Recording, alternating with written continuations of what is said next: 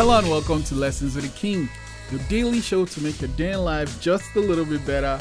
Today's lesson, lesson 251 take pictures. You have a cell phone, you have a camera. I- think whatever we do, we take pictures because we have great memories, right? But um, there's nothing like going through old photos and that memory of that moment just jumps at you. It's beautiful, and sometimes it might be sad, right? But I think whenever we're experiencing something, we just you know take a nice little shot and that's it. In fact, it is guaranteed. You know, you know how like Facebook or I think Instagram does it now, but like your phone sometimes can just pop up photo and like, oh, you took these photos three years ago, and you're like, holy smokes, that was me three years ago. Look at me now, or hmm, that was me three years ago. Look at me now.